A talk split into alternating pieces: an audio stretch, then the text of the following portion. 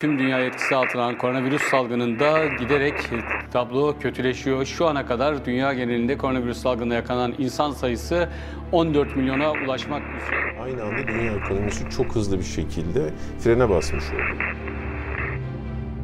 Kesinlikle tarihsel bir süreçten geçiyoruz. Önümüzdeki yüzyıllarca sürecek bir e, simülasyonun ilk aşaması. Bu bir şok. Şimdi e, meydana gelen bu kriz bütün dünyaya yavaş yavaş yayılıyor. Peki gerçek etkileri birebir anlamda tüketiciler için ve dünya için ne olacak koronavirüs? Dünyamıza şu an neler oluyor? Korona küreselleşmeyi nasıl etkiliyor? Dünya Sağlık Örgütü Aralık 2019'da Çin'in Wuhan kentinde ortaya çıkan koronavirüsten kaynaklı hastalığa COVID-19 adını verdi. Ve hastalığın korkutucu derecede hızlı yayılması ile birlikte COVID-19 12 Mart 2020'de pandemik bir hastalık olarak ilan edildi. Küresel düzeyde insan sağlığına tehdit olarak algılanan bu salgının hem devletlerin kendi iç dinamiklerinde hem de uluslararası düzeyde sarsıcı bir değişimin başlatıcısı olabileceği düşünülüyor. Bugün büyük küçük, gelişmiş veya gelişmekte olan bütün devletlerin gündeminde bu salgının var olan küresel düzeni değiştirip değiştirmeyeceği endişesi ve tartışmaları var. Öncelikle tüm ülkelerin sağlık sistemlerini yeniden gözden geçirmeleri gerektiği ortaya çıktı. Çünkü bu salgında birçok devletin sağlık sistemi yetersiz kaldı. Yine birçok ülkenin kriz yönetimi konusunda başarısız bir sınav verdiğini söyleyebiliriz. Özellikle popülist liderler krizi yönetmekte ve politika üretmekte yetersiz kaldılar. I knew everything. I knew it could be horrible and I knew it could be maybe good. I am officially declaring a national emergency. Uh, this will pass through. Our test and trace system is as good as or better than any other system anywhere in the world. And yes, it will play it will play a vital it will play a vital part. Но не завершается борьба с эпидемией. Ее опасность сохраняется. Причем даже на территориях, где ситуация относительно. Yolcu gemilerinden sınır kapılarına, uçaklardan trenlere kadar tüm ulaşım araçlarında karantina tedbirleri yaygınlaştırılmaya başlandı. Açık, kapalı toplantıları, kongreleri, konferansları, askeri tatbikatları, bedelli askerlik celplerini teyit ettik. Önceki podcastimizde pandeminin Türkiye ekonomisine etkilerini ve bu etkilerin olası siyasi sonuçlarını ele almıştık. Bu podcastimizde ise daha küresel ölçekte bir değerlendirme yaparak COVID-19 salgınının dünya üzerinde yarattığı ve yaratacağı etkileri değerlendireceğiz. Tüm bu değerlendirmelerin henüz bitmeyen bir süreçle alakalı olduğunu, bu sebeple daha çok tahmin ve analizlere dayanan değerlendirmeler olduğunu ifade etmekte fayda var. Dinamik bir süreç olduğu için de bu değerlendirmelerin ileride değişebileceğini belirterek başlayalım. Bizi Kısa Dalga Net ve podcast platformlarından dinleyebilirsiniz. Küreselleşmenin bu kadar yaygın olması sebebiyle yani dünyanın bir ucundan öbürüne geçmenin çok zor olmadığı bir dünya düzeninde salgının bu denli hızlı yayılması elbette çok olan. Fakat ne kadar çelişkilidir ki bu salgınla beraber en çok küreselleşmenin sonu mu geliyor tartışması gündeme geldi. Her ülkenin kendi içine çekilerek salgınla mücadelede bir yol haritası belirleme çabasına girme refleksi bu tartışmanın en çok referans gösterildiği konu oldu. Öte yandan normal koşullarda uluslararası sınırların açılması, vizesiz seyahatlerin yapılabilmesi için onca uğraşlar verilirken salgınla birlikte bir anda sınırların tamamen kapanması bu tartışmaya ivme kazandıran bir başka boyut oldu. Siyaset bilimci Burak Bilgehan Özbek küreselleşmenin daha çok artacağını düşünüyor. Küreselleşmenin sonu gelmiyor. Hatta bazı alanlarda küreselleşmenin daha çok hızını arttıracağını düşünebiliriz. Mesela sağlık konusunda uluslararası örgütler artık üye ülkelere daha fazla baskı yapabilirler. Çünkü herhangi bir ülkenin içerisinde yaşanan bir sağlık problemi diğer ülkeleri hızlı bir şekilde etkileyebiliyor. Dolayısıyla normların ve kuralların uluslararası toplum tarafından dayatıldığı, izlendiği, takip edildiği bir dönem yaşayabiliriz.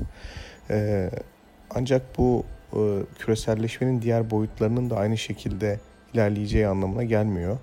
Öncelikli olarak bu kriz tabi ülkeler arasında çok hızlı bir şekilde yayılan virüsün varlığını işaret ettiği için sınır kontrolleri e, ya da ülkeler arası geçişkenlik önemli ölçüde azalacaktır. En azından bir süre yakın gelecekte böyle bir durumun oluşmasını bekleyebiliriz. Bu da küreselleşme açısından tabi önemli bir soruna işaret ediyor. Pandemiyle birlikte gündemden düşmeyen bir başka konu da küreselleşme olgusuyla iç içe değerlendirilen kapitalist sistemin çöktüğü tartışması oldu. Kapitalizm çöküyorsa yerine nasıl bir küresel düzen inşa edilecek? Yoksa kapitalizm sürece rağmen daha mı güçlenecek? Uluslararası Ekonomi ve Siyaset Stratejisti Cenk Sidar, Welle'ye verdiği röportajda kapitalizmin sonunun geldiği tartışmalarını sansasyonel bulduğunu ifade ederek kapitalizmin bir sermaye ekonomisi olduğunu ve sürece rağmen sermaye ekonomisinin güçlenerek devam edeceğini belirtiyor. Yani Sidar'a göre kapitalizm çökmediği gibi pandemi sürecinden güçlenerek çıkacak. Anadolu Üniversitesi Uluslararası İlişkiler Bölümü öğretim üyesi Doktor Erhan Akdemir ise pandemi sürecinin var olan bir tartışmayı gün yüzüne çıkardığını ifade ediyor. Bu tartışma e, kapitalist sistemin, küresel sistemin e, dünyanın ihtiyaçlarına tam olarak cevap verip veremeyeceğiyle ilgiliydi.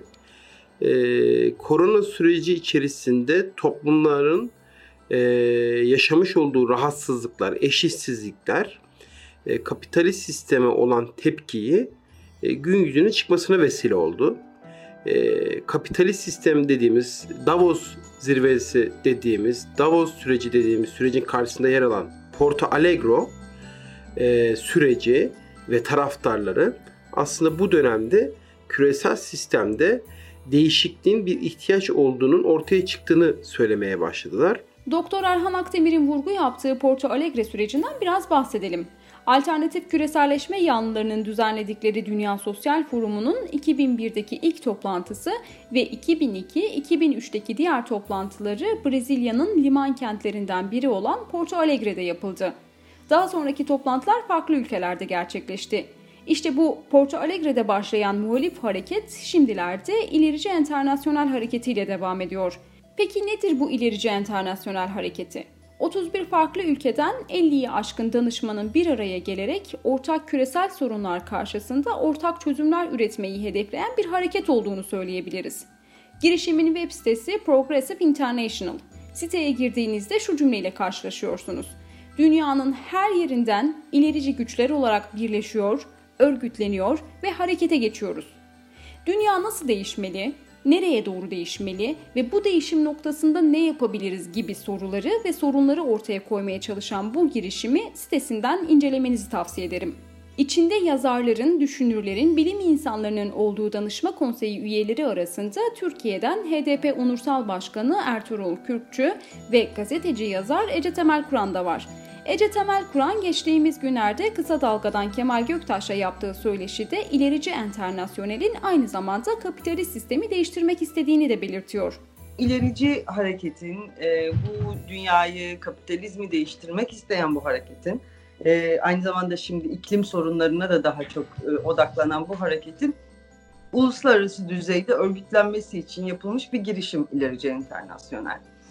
Ee, ilk toplantısı Eylül'de İzlanda'da olacak. İzlanda Başbakanı e, ev sahipliği yapacak. Dünyaya bugün baktığımızda sanıyorum bu e, danışma kurulundaki 50 kişi de bunun üzerinde hemfikir olacaktır. E, ölmekte olan bir sistemin son çırpınışlarını görüyoruz ama e, bilirsiniz ki e, bir şeyler iyiye gitmeden önce hep daha kötüye gider e, şimdi en kötü krizlerinden ve muhtemelen son krizlerinden bir tanesini yaşıyor kapitalizm. Ve dünya ister istemez başka bir sisteme geçecek, geçmek zorunda kalacak. Ya reform yaparak ya da bu sistemi yıkarak. E, bu sadece muhaliflerin söylediği bir şey değil. E, bundan birkaç yıl önce Davos toplantısında e, böyle gizli bir rapor da ortaya çıkmıştı. E, bu sistemin şanslı olanları, ayrıcalıklı olanları bile bu sistemin yürümeyeceğini söylüyorlardı o raporda. Hayata kulak ver. Kulağını sokağa aç. Haberi duy. Haber podcastle buluştu. Kısa Dalga Podcast.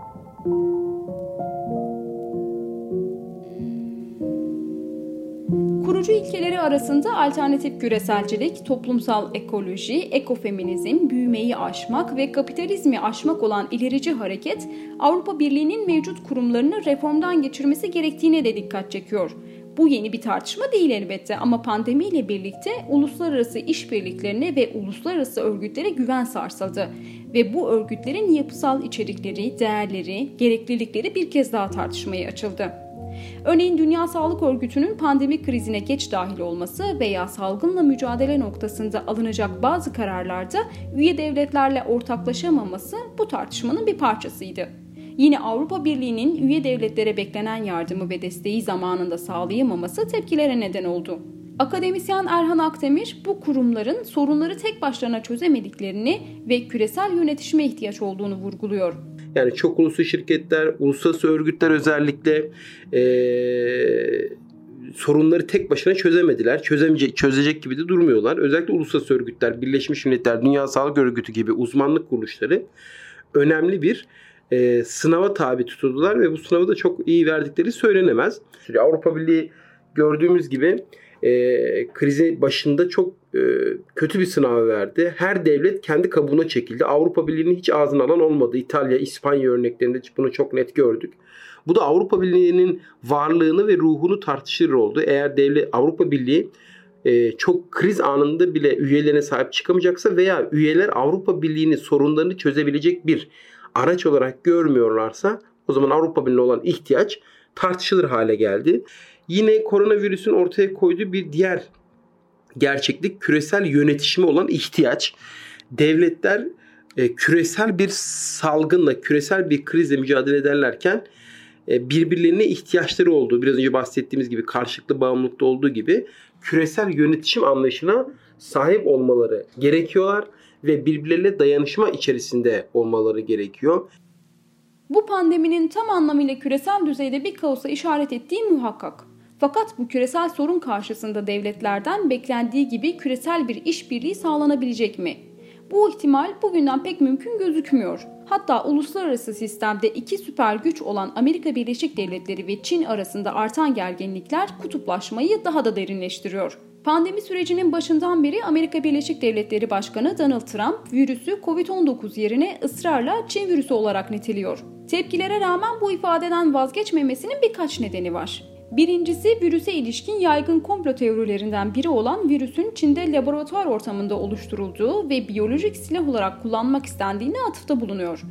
Virüsün laboratuvar ortamında geliştirildiğine dair bilimsel açıdan herhangi bir delil yok. İkincisi virüs Çin'de ortaya çıktığı için yaşanan bu krizden Çin yönetimini sorumlu tutuyor ve Çin'i virüsün yayılmasına engel olmak için gerekli önlemleri almamakla suçluyor.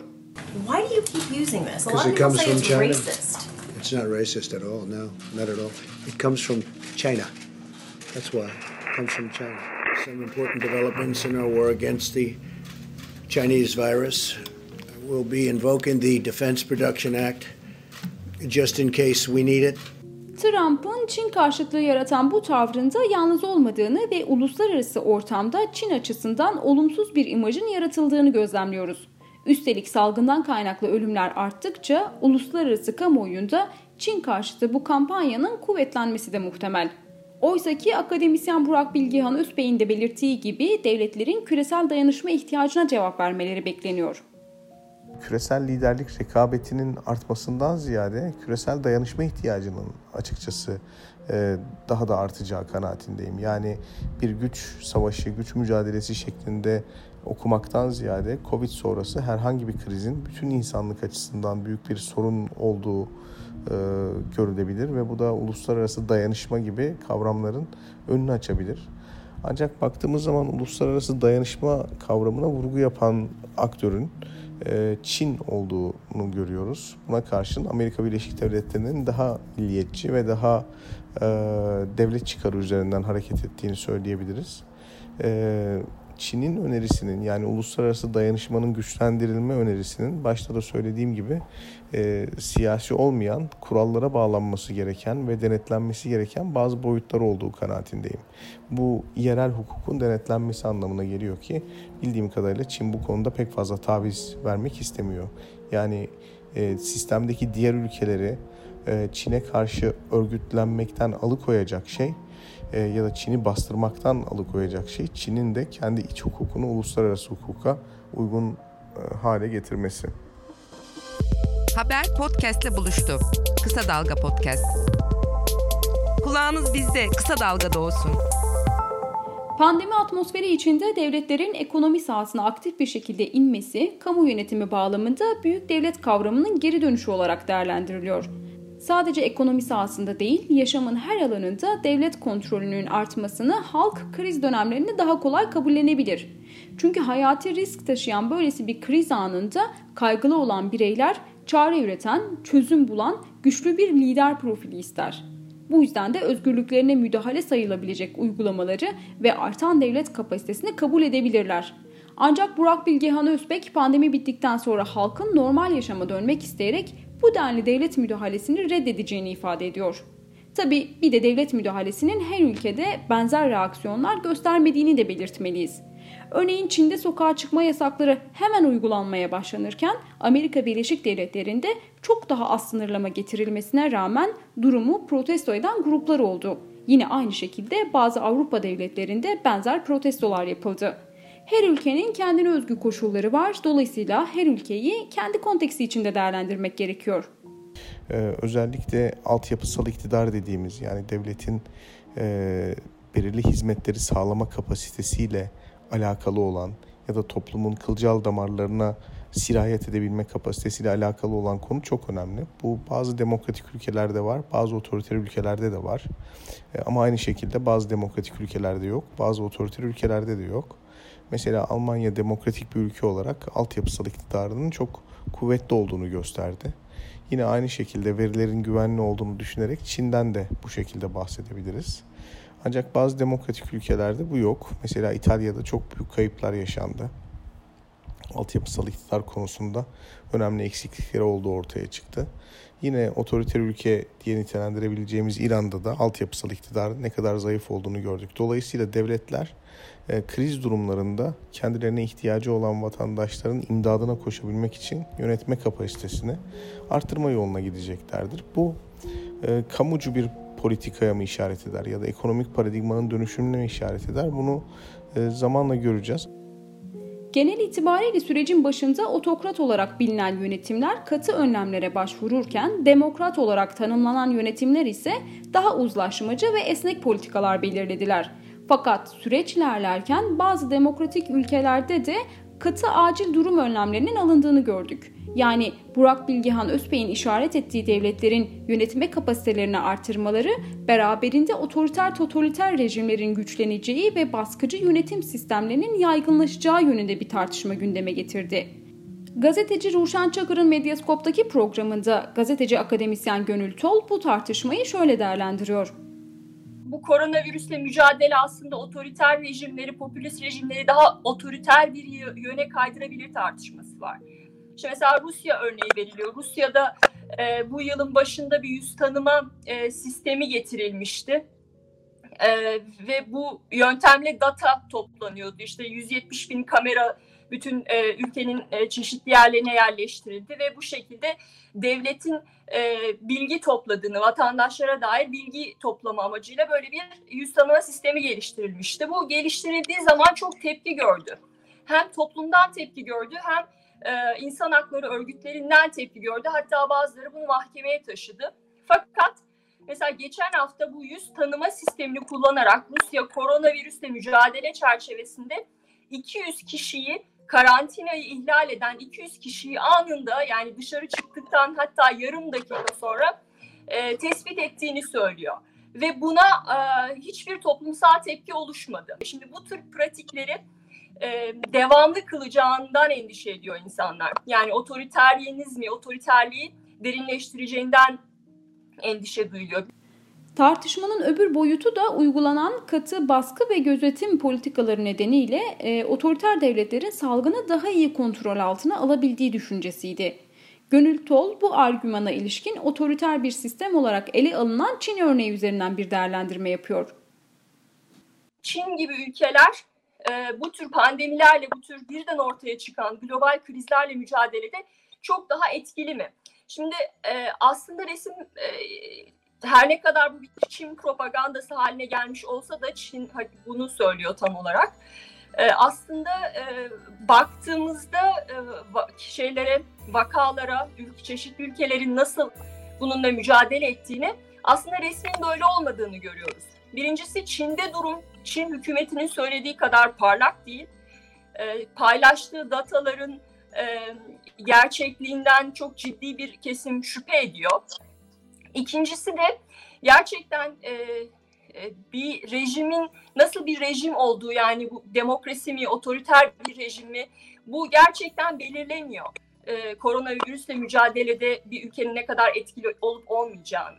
Çünkü en başarılı bununla virüsle mücadele eden ülkelere bakalım. Bunlar işte e, Güney Kore mesela, e, Tayvan, e, Singapur. Bu ülkelere baktığımızda son derece başarılılar ve bunun ikisi işte Güney Kore ve Tayvan bunlar büyük demokrasiler. E, bunlar etkili, son derece etkili, hızlı e, çözümler geliştirdiler. E, aynı şekilde e, mesela Almanya, e, ya da İtalya mesela bir demokrasi fakat son derece başarısız bir şekilde şey yaptı, bu mücadeleyi sürdürdü.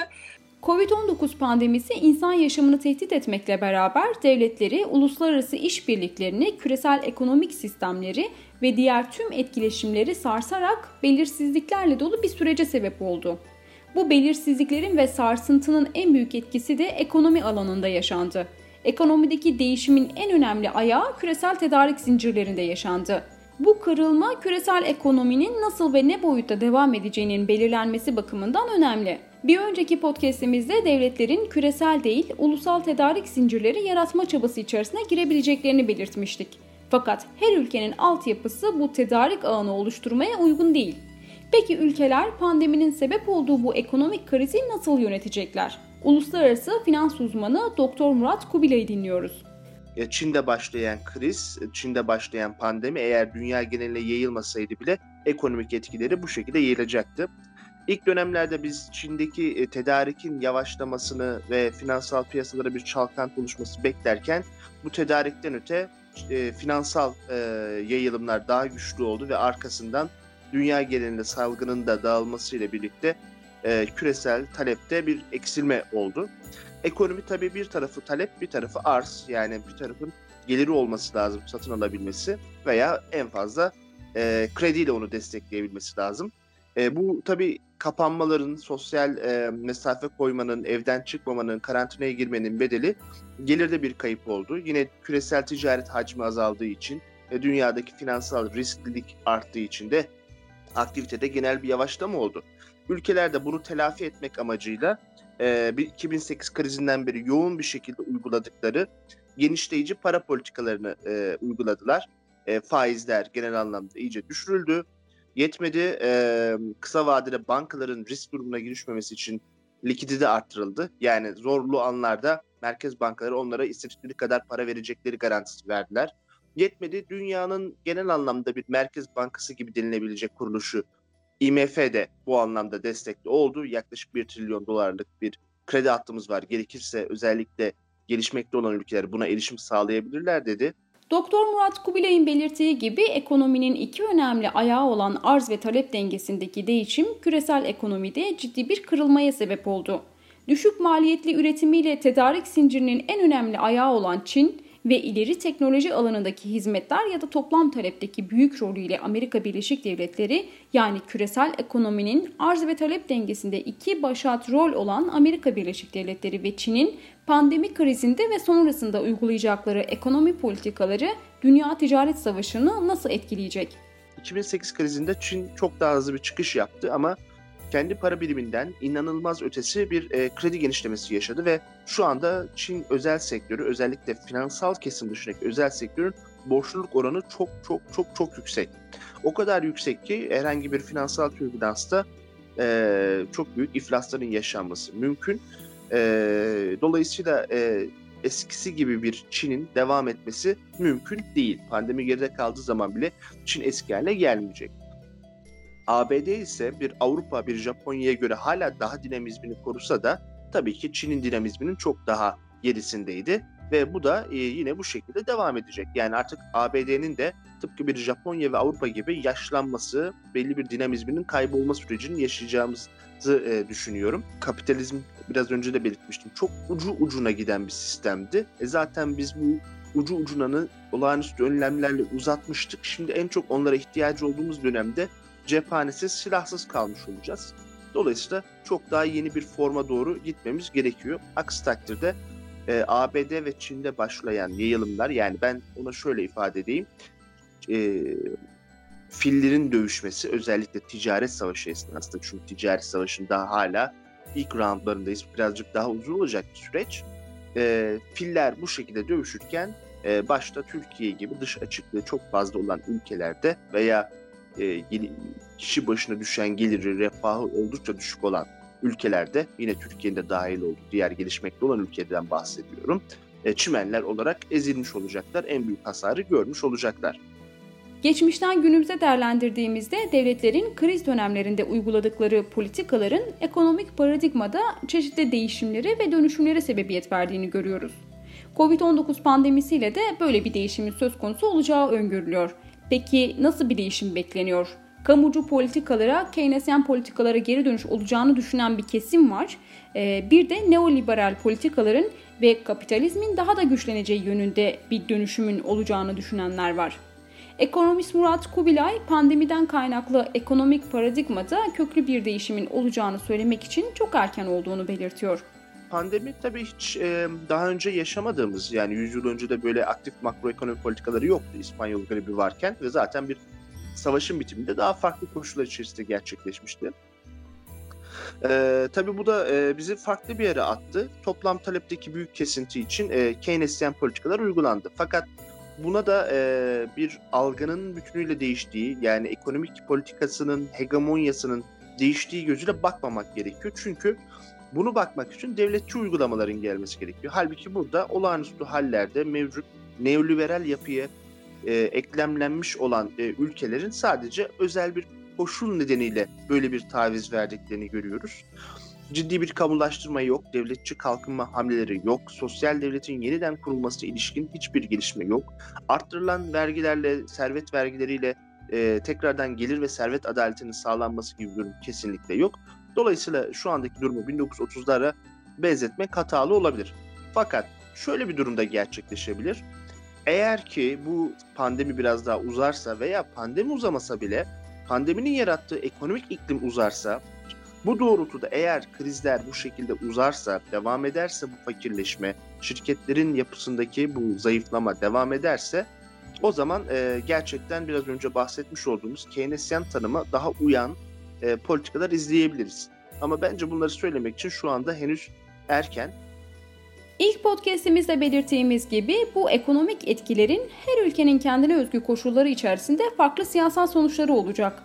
Bu siyasi sonuçları en erken beklenen veya erkene alınacak seçimlerde göreceğiz. Haber podcastle buluştu. Kısa Dalga yayında.